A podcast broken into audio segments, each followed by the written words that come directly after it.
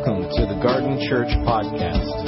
The following message was previously recorded at the Garden Church in downtown Long Beach, California.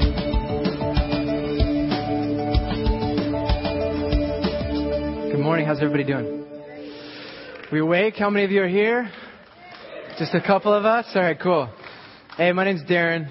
I'm one of the pastors here. I'm so glad to be with you today um, for many reasons. Last Sunday, we celebrated the resurrection. Yes. It was Easter Sunday, and we uh, had about 450 people here. We were packed. Um, we did 14 baptisms. Four of those were planned. 10 spontaneous baptisms. Yeah.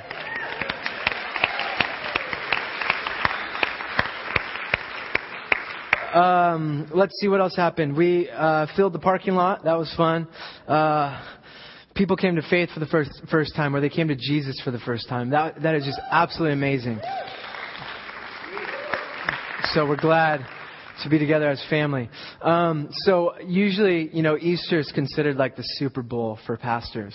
So you should take a week off or something like that. But I didn't, I didn't get that privilege. So Bill is, is resting, enjoying his fr- no, he's not.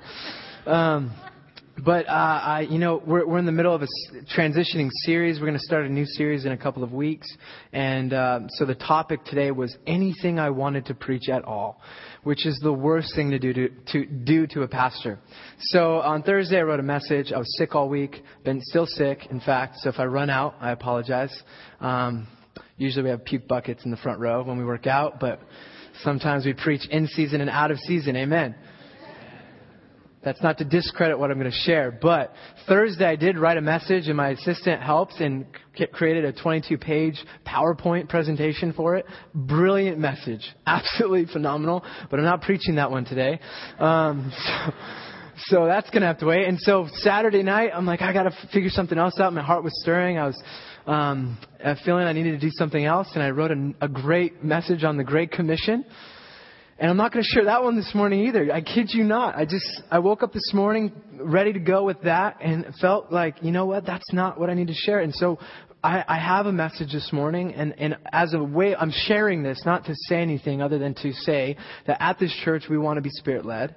Um, and sometimes we have to throw out the plans we had and all the hard work and preparation and energy and do with what God has for us uniquely. So, if, if it's okay, I'm going to pray again and then we'll jump into the talk I have. So, Lord Jesus, we know you are real and we need you now more than ever um, to speak through me and through the word. I pray, God, that we would be open. Jesus, that we're here and many of us come from church backgrounds, some of us don't. And I pray right now that we would just open ourselves to your Holy Spirit. That you would give us um, a freedom this morning and a lightness to, to enjoy your presence. Thank you, Lord. We pray this in your name. Amen. One thing to point out I have my friend Daisy, Carlos, and Cynthia. Would you guys stand real quick? Carlos and Cynthia and Daisy. Let's give these guys a hand. This is totally spontaneous. But Carlos and Cynthia are the younger couple here from Mexico, and they have been coming to our church for about six to seven months, and they feel called to partner with us to impact the Latino community. Carlos is learning English, so we have a translator in our service. We have a bilingual community. Is that amazing? And this is Daisy, the translator. Thank you. You guys can sit. They're amazing. They're coming to our staff. We're having visions of what would it look like for us to reach another population in the city that doesn't look like me, but maybe looks more like them and speaks their language. So that's what we're looking at. Anyways, is that cool? Pretty cool. Okay, so back to the message. So if you have a Bible, go to First Kings. First, uh, First Kings. Um, and uh, we're going to look at chapter 18. I want to I want to use this story to illustrate a point I'm going to make in the Gospel of Mark. But so let's begin. And the the story is Elijah. He's on top of a mountain.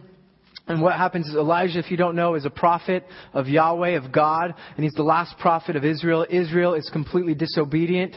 Um, they are disobeying. They're designed to be the people of God, to represent God on earth, and they're not doing that. They're worshiping other gods.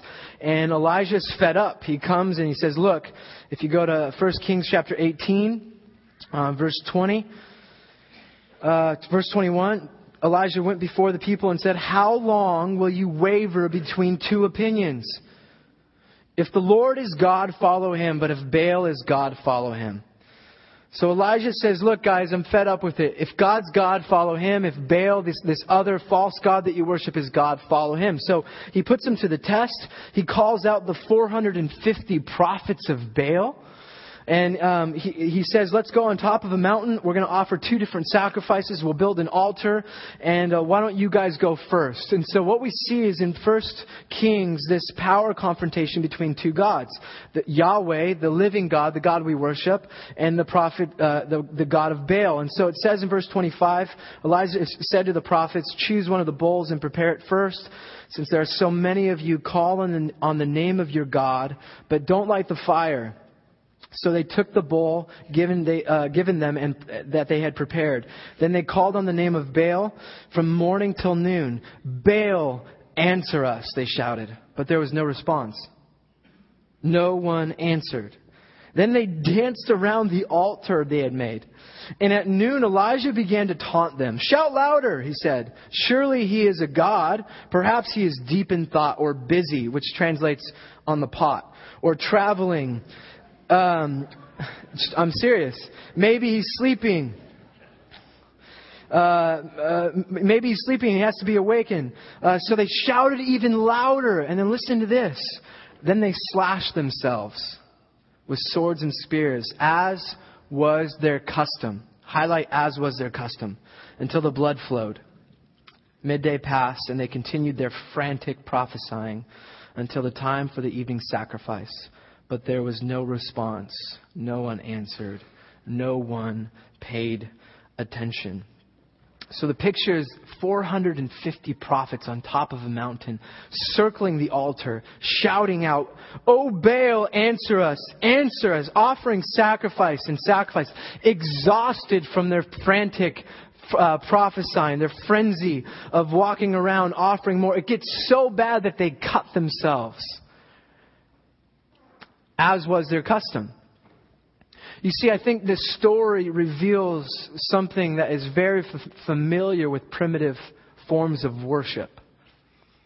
You see, from the earliest form of humanity, that most ancient civilizations, humanity recognized that there, were, there are powers in the world that you can't control that from the, the cavemen, or not a caveman, but from the early civilizations, they realized that uh, in order for their plants to grow, that they need to eat to survive, the gods of rain or these, these clouds had to come for it to rain, or in order for the, the whole community to survive, they had to hunt, and if they didn't catch the wild beasts they were after, then they couldn't eat. Literally, they were, or, or if you wanted to have a healthy child and, and, and your wife not to, uh, you didn't want your wife to die in childbirth, childbirth, you, you recognize you didn't have power over those things.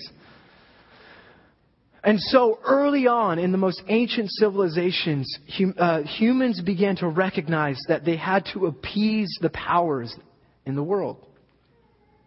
They began to give these powers names and uh, create stories and myths about these powers in the world. So if you wanted to have a healthy baby, you'd worship the god of fertility. If you wanted a huge crop harvest, you would worship the god of the harvest. If you wanted the rain to come, you'd worship the god of rain.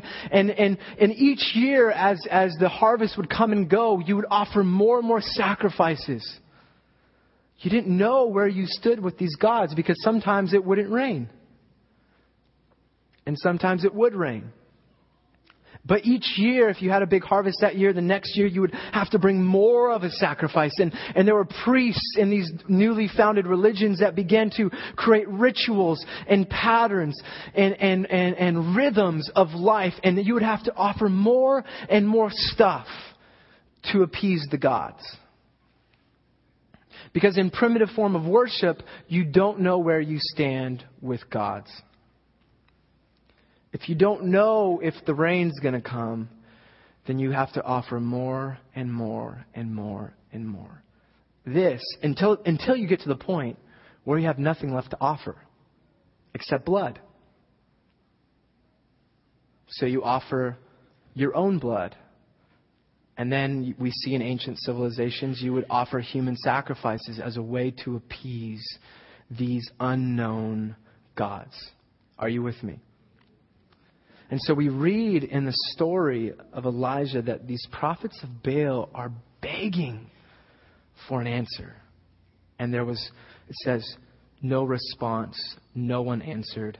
No one paid attention. And then Elijah comes, prays, dumps it with water, and the God of Israel lights it on fire and burns the sacrifice. Because Israel knew where they stood with God. This morning, I'd like to suggest that many of us, although we are Christian and worship the God of the Bible, still practice primitive forms of worship. That we still offer more and more and more stuff as a way to appease an angry God. And this morning, I'd like to suggest that the, the most damaging way that this has disguised itself in Christian culture in the church is through what is called legalism. And I want, to, I want to make a point that legalism is a form of primitive worship. Are you with me? Is everyone with me? I got two people over here, a couple. Okay, so go to Mark chapter 7. We're going to Mark 7. Some of you um, were here when we did the series called uh, The Kingdom of God, and it was on the book of Mark. And I'm just, you know, I was given the right to preach whatever I wanted. So, you get Mark 7. Mark is writing a story of, of Jesus. It's a narrative of what happened, and he, in it there are uh, teachings of Jesus. And so I just want to pick up in Mark chapter 7 to make this point that many of us worship in a way that is uh, seen as legalism from the Scripture. So I want to look at how Jesus attacks it today. So, uh, Mark 7. The Pharisees and some of the teachers of the law who had come from Jerusalem gathered around Jesus and saw some of his disciples eating foods with hands that were defiled. That means unwashed. The Pharisees and all the Jews do not eat unless they give their hands a ceremonial washing, holding to the tradition of the elders. Highlight tradition of the elders. When they come from the marketplace, they do not eat unless they wash. And they observed many other traditions, such as washing the cups, pitchers, and kettles. So the Pharisees and the teachers of the law asked Jesus, Why don't your disciples live according to the tradition of the elders, instead of eating their food with defiled hands? So Jesus is going about doing his thing. He's uh, ministering throughout this, uh, the, the region of Galilee, and he's preaching the gospel of the kingdom of God, that God's way of life is available to us here and now, that the sovereign rule of God is available, that God's uh, now in charge eventually through the cross and resurrection. That's done once and for all. And he says, you are all invited to participate in this new reality. And he goes about being, uh, teaching his thing, and the people that you read about, you've heard of them, they're called the Pharisees. They continue to be frustrated and uh, upset with Jesus because they continue, because he continues to uh, um, uh, disagree with their rules and regulations, and and they, they, he, they can, he continues to push against the way they have developed their religion. Um, in Judaism, it was their particular view of what the law meant. So the Pharisees, they weren't bad guys. In fact, the, the way they came about um, being a, a, specific Jewish sect or a Jewish form of religion uh, was actually done in a really great way. It, and if you study how where it originated, it's amazing. But here's the basic gist of the Pharisees: they believe in the Torah, which is Genesis, Exodus, Leviticus, Numbers, and Deuteronomy, the first five books of the Bible. And in the Torah is the law. And there are 613 commandments in the Old Testament that talk about what it means to be obedient to the law. Because for the Jew, it was to be obedient to the law was to be holy. It was to live the way God designed you to live, according to the Old Testament. Do we have um, the scripture? Let me see. Do we have a PowerPoint to show you um, the law? Is it up there? Sorry. Let me see if it's available for us. Um, okay, so I'll keep talking while she figures that out. Okay, stay right there. Uh, so we have the law and um, 613 commandments. Okay, on top of the 613 commandments, the Pharisees said, "Hey, you know that's that's not all there is, but there are 1,500 plus more rules, regulations, and laws that we should obey." In order to be holy. So God gave us a specific set of laws, and then the Pharisees developed the oral tradition or the tradition of the elders, which is what we just read about, which will become known as the Mishnah. Say Mishnah. And the Mishnah was seen as the fence around the law.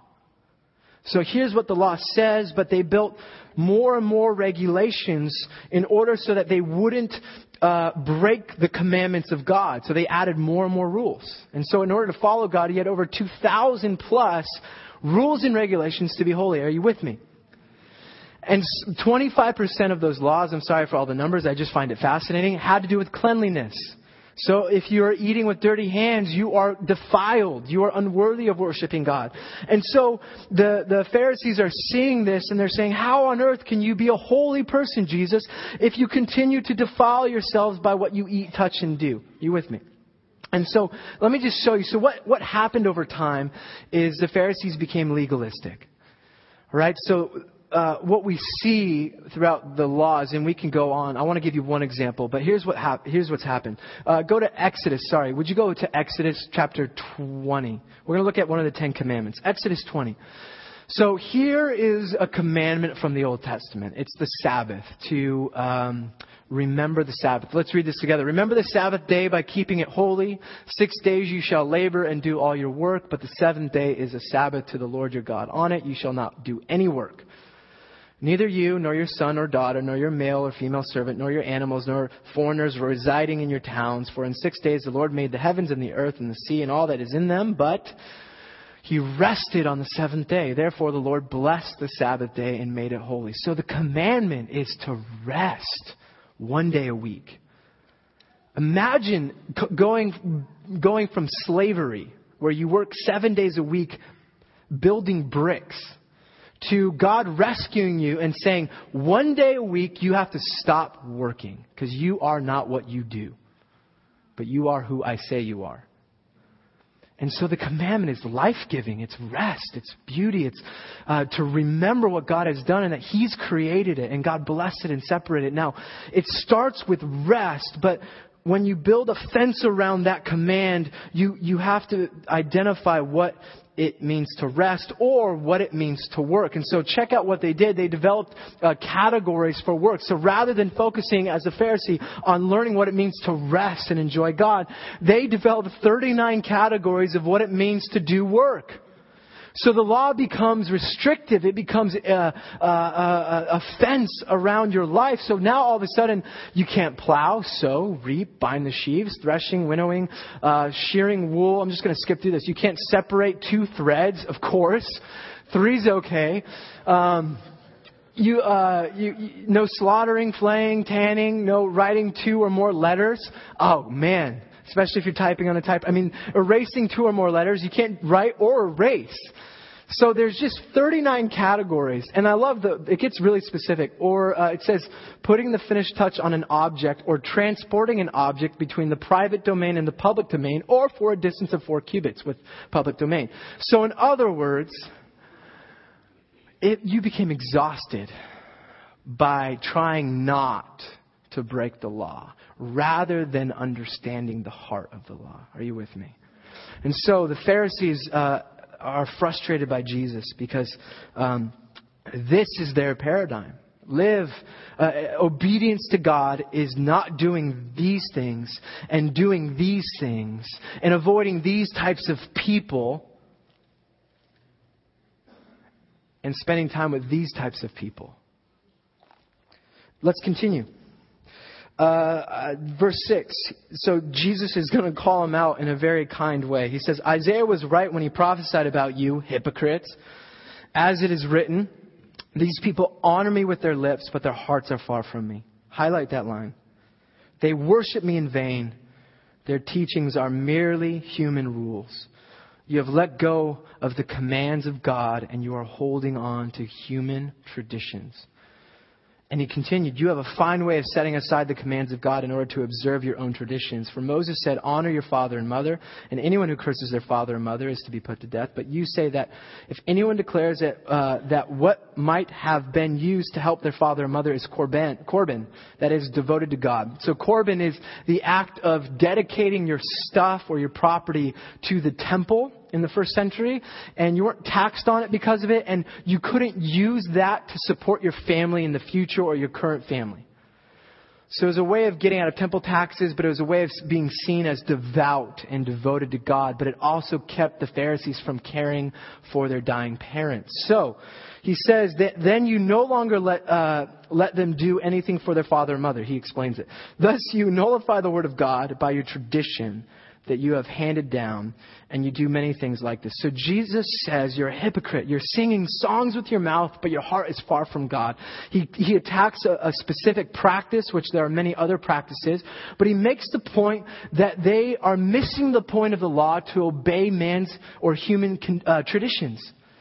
It's legalism that he, they're missing the heart of the law. Honor your father and mother, but they're being seen by the, the world as devout followers of God because they're, they're giving their stuff away, but then they're not caring for their own family.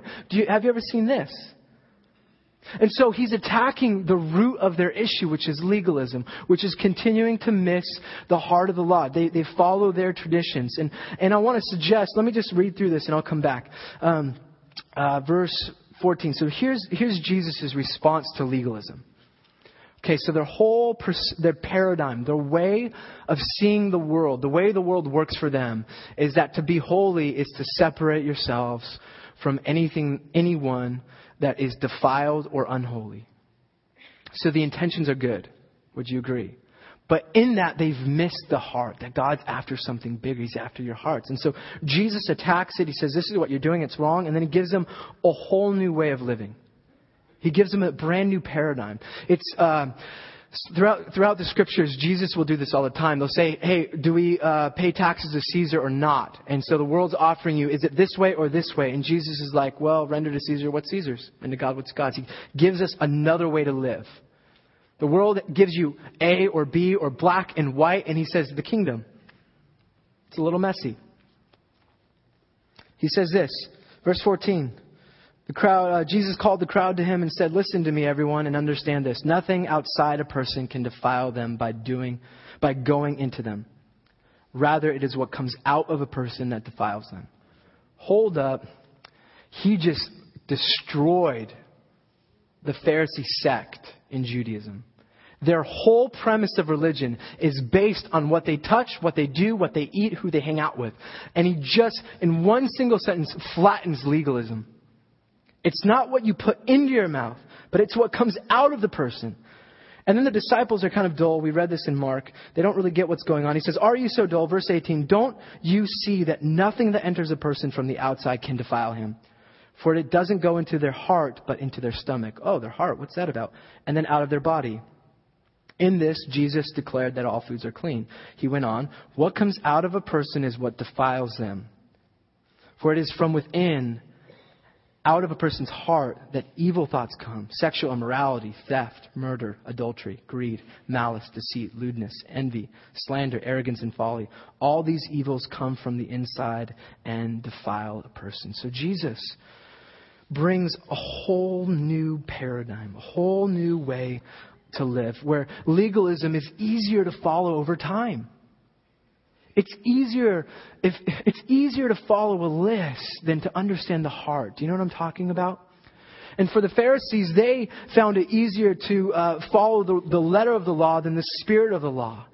And for the Pharisees who defined holiness by what they did or didn't do, Jesus defines holiness by the conditions of our heart. He redefines what it means to be obedient to the law. It's not what goes in, it's what comes out. And this is revolutionary.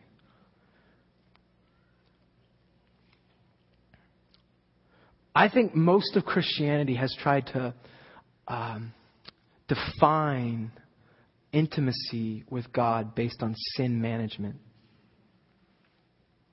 based on what we do or don't do. I think most of Christianity, in my experience, has taught me how to deal with that list. Sexual immorality, malice, deceit, lewdness, envy, slander, arrogance. And most of my life I have been confessing all these sins. And I think that my relationship to God is dependent upon what I do or don't do. Not what's in my heart. And, and I just want to make this point a little bigger because I think if you study the timeline of the Old Testament to the New Testament, look at what happens. So the Old Testament says, hey guys, in a community, you know what's really good? Don't kill each other. You're going to learn how to live together. Don't kill each other. Now, throughout time, yeah, that's great. Yes. Let's not kill each other. But as it progresses and when you see the heart of the love, as we get to Jesus, it says, greater love has no one than this than to lay down his life for a friend. Now I can, I can find a way to be really good at not killing people. Right? I'm not going to use a hammer. I'm not going to use whatever. I'm not. I don't know where that came from. Dexter. Um, no.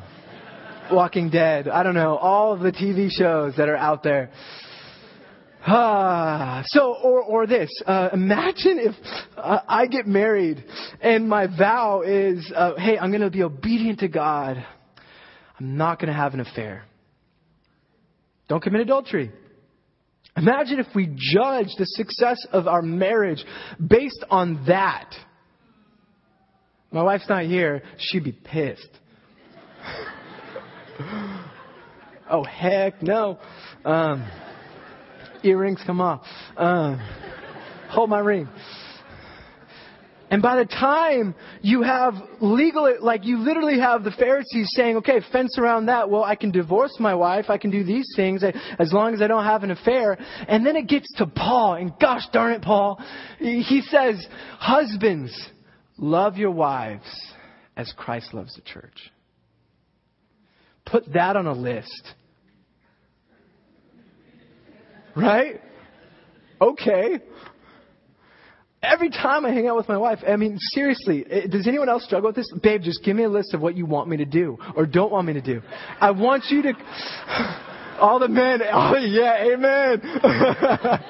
uh, and you're like, give me a list of what a, a clean house means, right? I just want it clean.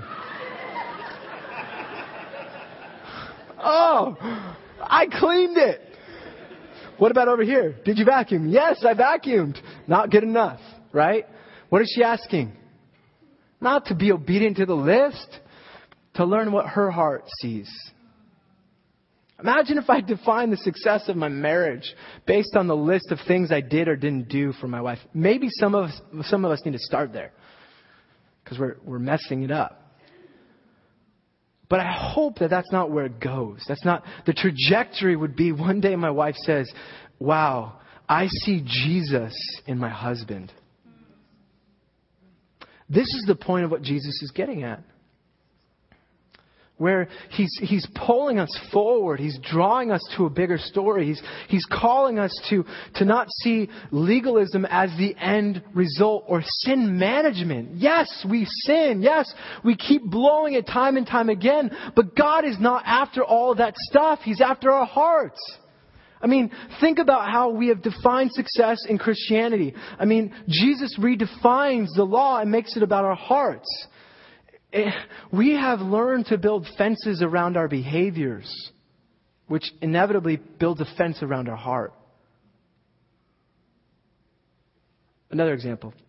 Uh, let's say uh, somebody here struggles with lust, because no one does. And this is what happens. This is what I've experienced in most Christian churches and, and communities in general. So I'm going to start over here. And so they realize they have a, a lustful heart, which uh, shows itself up through behavior. Okay, so they start, uh, this is where the heart begins, and they start building uh, fences around their heart. And it begins with, uh, okay, I got to get into accountability group. And so every Tuesday morning at 6 a.m., I'm confessing my stuff to my fellow bros.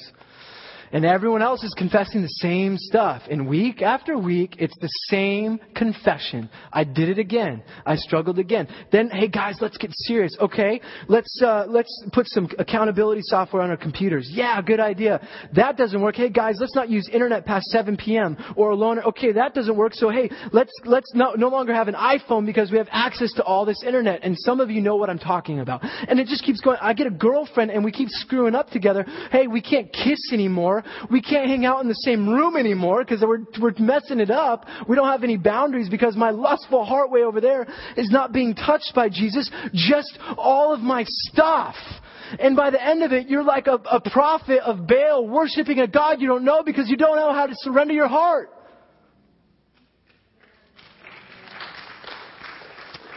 All you know how to do is give God more stuff and you pray to God, just take it away this time, just take it away this time, just take it away this time, just take it away this time.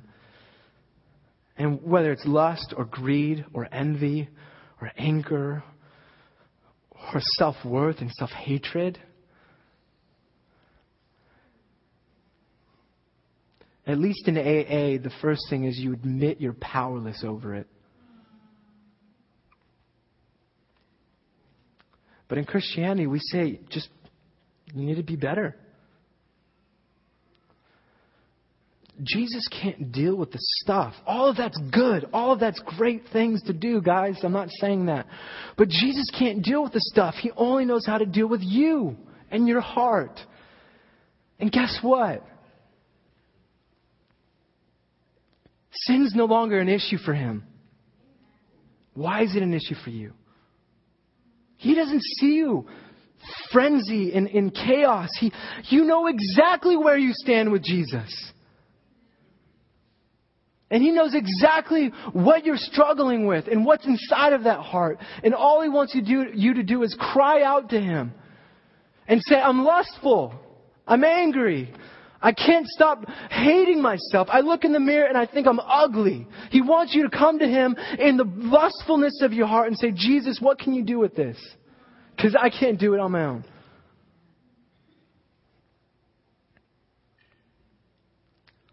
We haven't taught people, excuse me, the church has done a poor job of teaching people how to stand vulnerable and exposed and naked in the presence of God. We teach people how to sing songs, how to pray a prayer, or read a book, or join a Bible study. We teach them to deal with that list. This is what it means for you to be a good husband. This is what it means for you to be a Christian. And yet, people are leaving Christianity in droves. Church is seen as hypocritical, anti homosexual, and judgmental. We've lost 10% of uh, church going people in the last 20 years. The only religious group growing in America is those that say, I don't have affiliation with any religion. And I think it's because we're not being honest with ourselves. We are broken. We are a mess. Hi, I'm Darren. I'm a mess. So Jesus offers a new way. A new way to encounter God, a new way to live this revolutionary lifestyle. It's full of freedom, it's full of hope, it's full of joy, and it's full of broken people doing it together. So, my prayer this morning for some of us is to put aside the lists for a little bit. Give ourselves a break. Yes, you keep blowing it over and over again. Yes, maybe you're an addict. Yes, sin is an issue and you need to deal with that and God's going to deal with that on, himself. But can we come to the floor, the cross? Can we, can we bow our knees on the floor? Can we posture ourselves and just admit who we are in front of Jesus and say, God, I don't know how to do it anymore? Can we stop pretending that we have it all figured out? I mean, seriously. Can we stop pretending that we're better than other people or that we're further along or our marriage we don't struggle with arguments or whatever it is that you deal with? You don't struggle with pornography. Most guys do. Can we just say, guys, I'm there. Jesus, this is me. What, okay.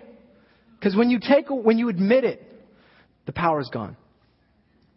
And when you come to the presence of God, fully exposed, guess who you meet? Two people. God and your real self. We got to stop pretending this morning. We've got to stop pretending. When I was an actor, there was a character who I, I loved, and it was I, I used to be an actor. I studied theater. For those of you that don't know, hence the the excitement um, and the uh, the humor. Studied improv. Um, the dashing good looks and obviously, you know, obviously. So, so uh, uh, I don't know where that's coming from. Um, so, Othello, great play, Shakespeare. One of the characters in it is Iago. Iago is seen in the play as he's known as honest Iago. And yet, throughout the play, he tells elaborate lies and uses people for his own power and control. He becomes obsessed with power and control, and he works out this, this the whole scene to their own demise for his own reasoning. And at one point, he breaks the fourth wall, which is the wall that your, your actors are in their own world, but he breaks the wall and lets the audience in on the fact that he says in Shakespeare, I am not what I am, which comes right from Exodus when Yahweh says to Moses, I am that I am, I am who I am, or I will be what I will be. And he's the antithesis. He's pretending because what we realize about Iago is at some point his love was betrayed. And sometimes it's easier to pretend to be who you're not than to admit you aren't who you are or you aren't who you say you are. So for many of us, it's easier to keep the masks on and pretend to be okay. I'm fine. Our marriage is good. Than to simply take it off and say, This is who I am. You with me? So, um, why don't we pray together? And why don't I do this? Why don't I just challenge you? Let me read this. Can we let go of the list? Can we take off our best and worship the God of Scripture? The God we know who loves us first, the God who gave us his only Son, the God who says there is no condemnation. He says in Scripture that you are holy, you are saints, that you are righteous, you are more than a conqueror, you are his beloved. There's nothing that you can do on heaven or earth to separate this reality. Nothing you've ever done or whatever's been done to you. Nothing you possibly do or don't do. Not greed, envy, lust, anger, gluttony, sexual immorality, divorce, addiction. Nothing keeps you from Him. Do you believe this? Because those of us who are tired and complacent, those of us who are corrupted and broken and lost, the least, the last, the losers, the worst, those of us who are easily angered, the self-righteous and the over-spiritual, the legalist inside all of us needs to come to terms with the real God who doesn't care about any of that. He accepts you as you are and not as you should be. So my invitation is not that you get your mess figured out. My invitation is bring it to Him and He'll figure it out with you. Christianity is about our hearts. It's not about all of our stuff. So I want to invite you this morning to come to this place in worship. Can we stand? I'm going to invite you to close your eyes. Close your eyes so we're not distracted. Obviously, this word is touching different people in different places, and um, we are all here. And I want to just say we are all struggling. We all have our own brokenness. We all have our own problems. And some of us are aware of them, some of us are becoming aware of them, and some of us need to be aware of them. I want to say for those of us that know Jesus, uh, this is a safe place. Some of you need to come to Jesus because He accepts you. So here's what I want to do I want to invite those of you that just want to be prayed for to be touched by God this morning and be just come to that place of dependence. God, I've made it about all these other things. I want to give you my heart. Would you just come this morning and come forward and we'll have a prayer team pray with you. If this is stirring something inside of you, I just want to invite you to come and eh, get prayer. Maybe you're here and you're just feeling the weight of, of the legalism you've lived in or the brokenness in your situation. I just want to invite you to come forward and we'll have a prayer team come and pray for you. Right now, so we can continue to worship. Invite the prayer team to come forward as well. This is just a way of us saying, God, I'm vulnerable, I'm broken. Uh, would you do something? Thank you, Lord.